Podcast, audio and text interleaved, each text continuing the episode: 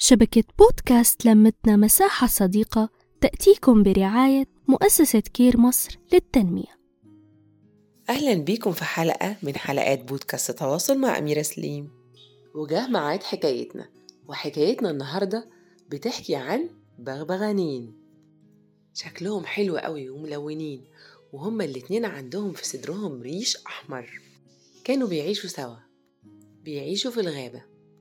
جت في يوم عاصفة شديدة نقلتهم هما الاتنين في أماكن مختلفة. واحد فيهم راح قرية كل اللي فيها خارجين عن القانون. كلهم أشرار وما عندهمش أخلاق. لما لقوه فرحوا بيه وسموه المقاتل. أما البغبغان التاني العاصفة ودته مكان تاني. قرية كلهم طيبين ومزارعين. بيشتغلوا وبيجتهدوا وعندهم أخلاق. وسموه زاهي عشان كان ألوانه كانت جميلة وهما كانوا شايفين فيه كل حاجة حلوة. وفي يوم الملك اللي بيحكم المنطقة دي كلها خرج. خرج علشان يصطاد. وهو بيتمشى شاف غزالة جميلة. لو اصطادها يبقى حقق نجاح في اليوم ده. وعقبال ما رفع السهم علشان ينشن عليها كانت هربت. فضل يدور عليها يمين وشمال اختفت.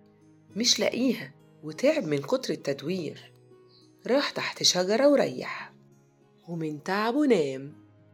مين شافه؟ البغبغان المقاتل. البغبغان المقاتل شافه؟ وراح بلغ واحد من أصحاب القرية. إن الملك نايم وإحنا ممكن نقتله ونسرقه.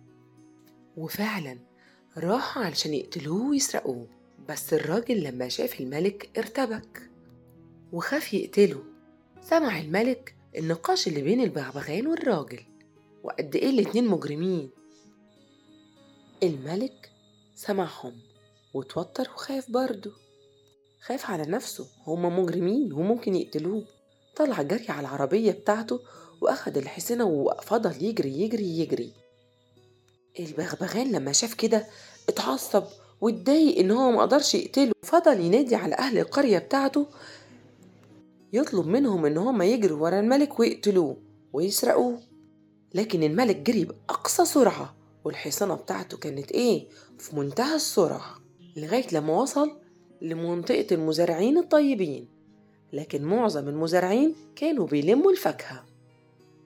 ما كانش فيه غير البغبغان زاهي.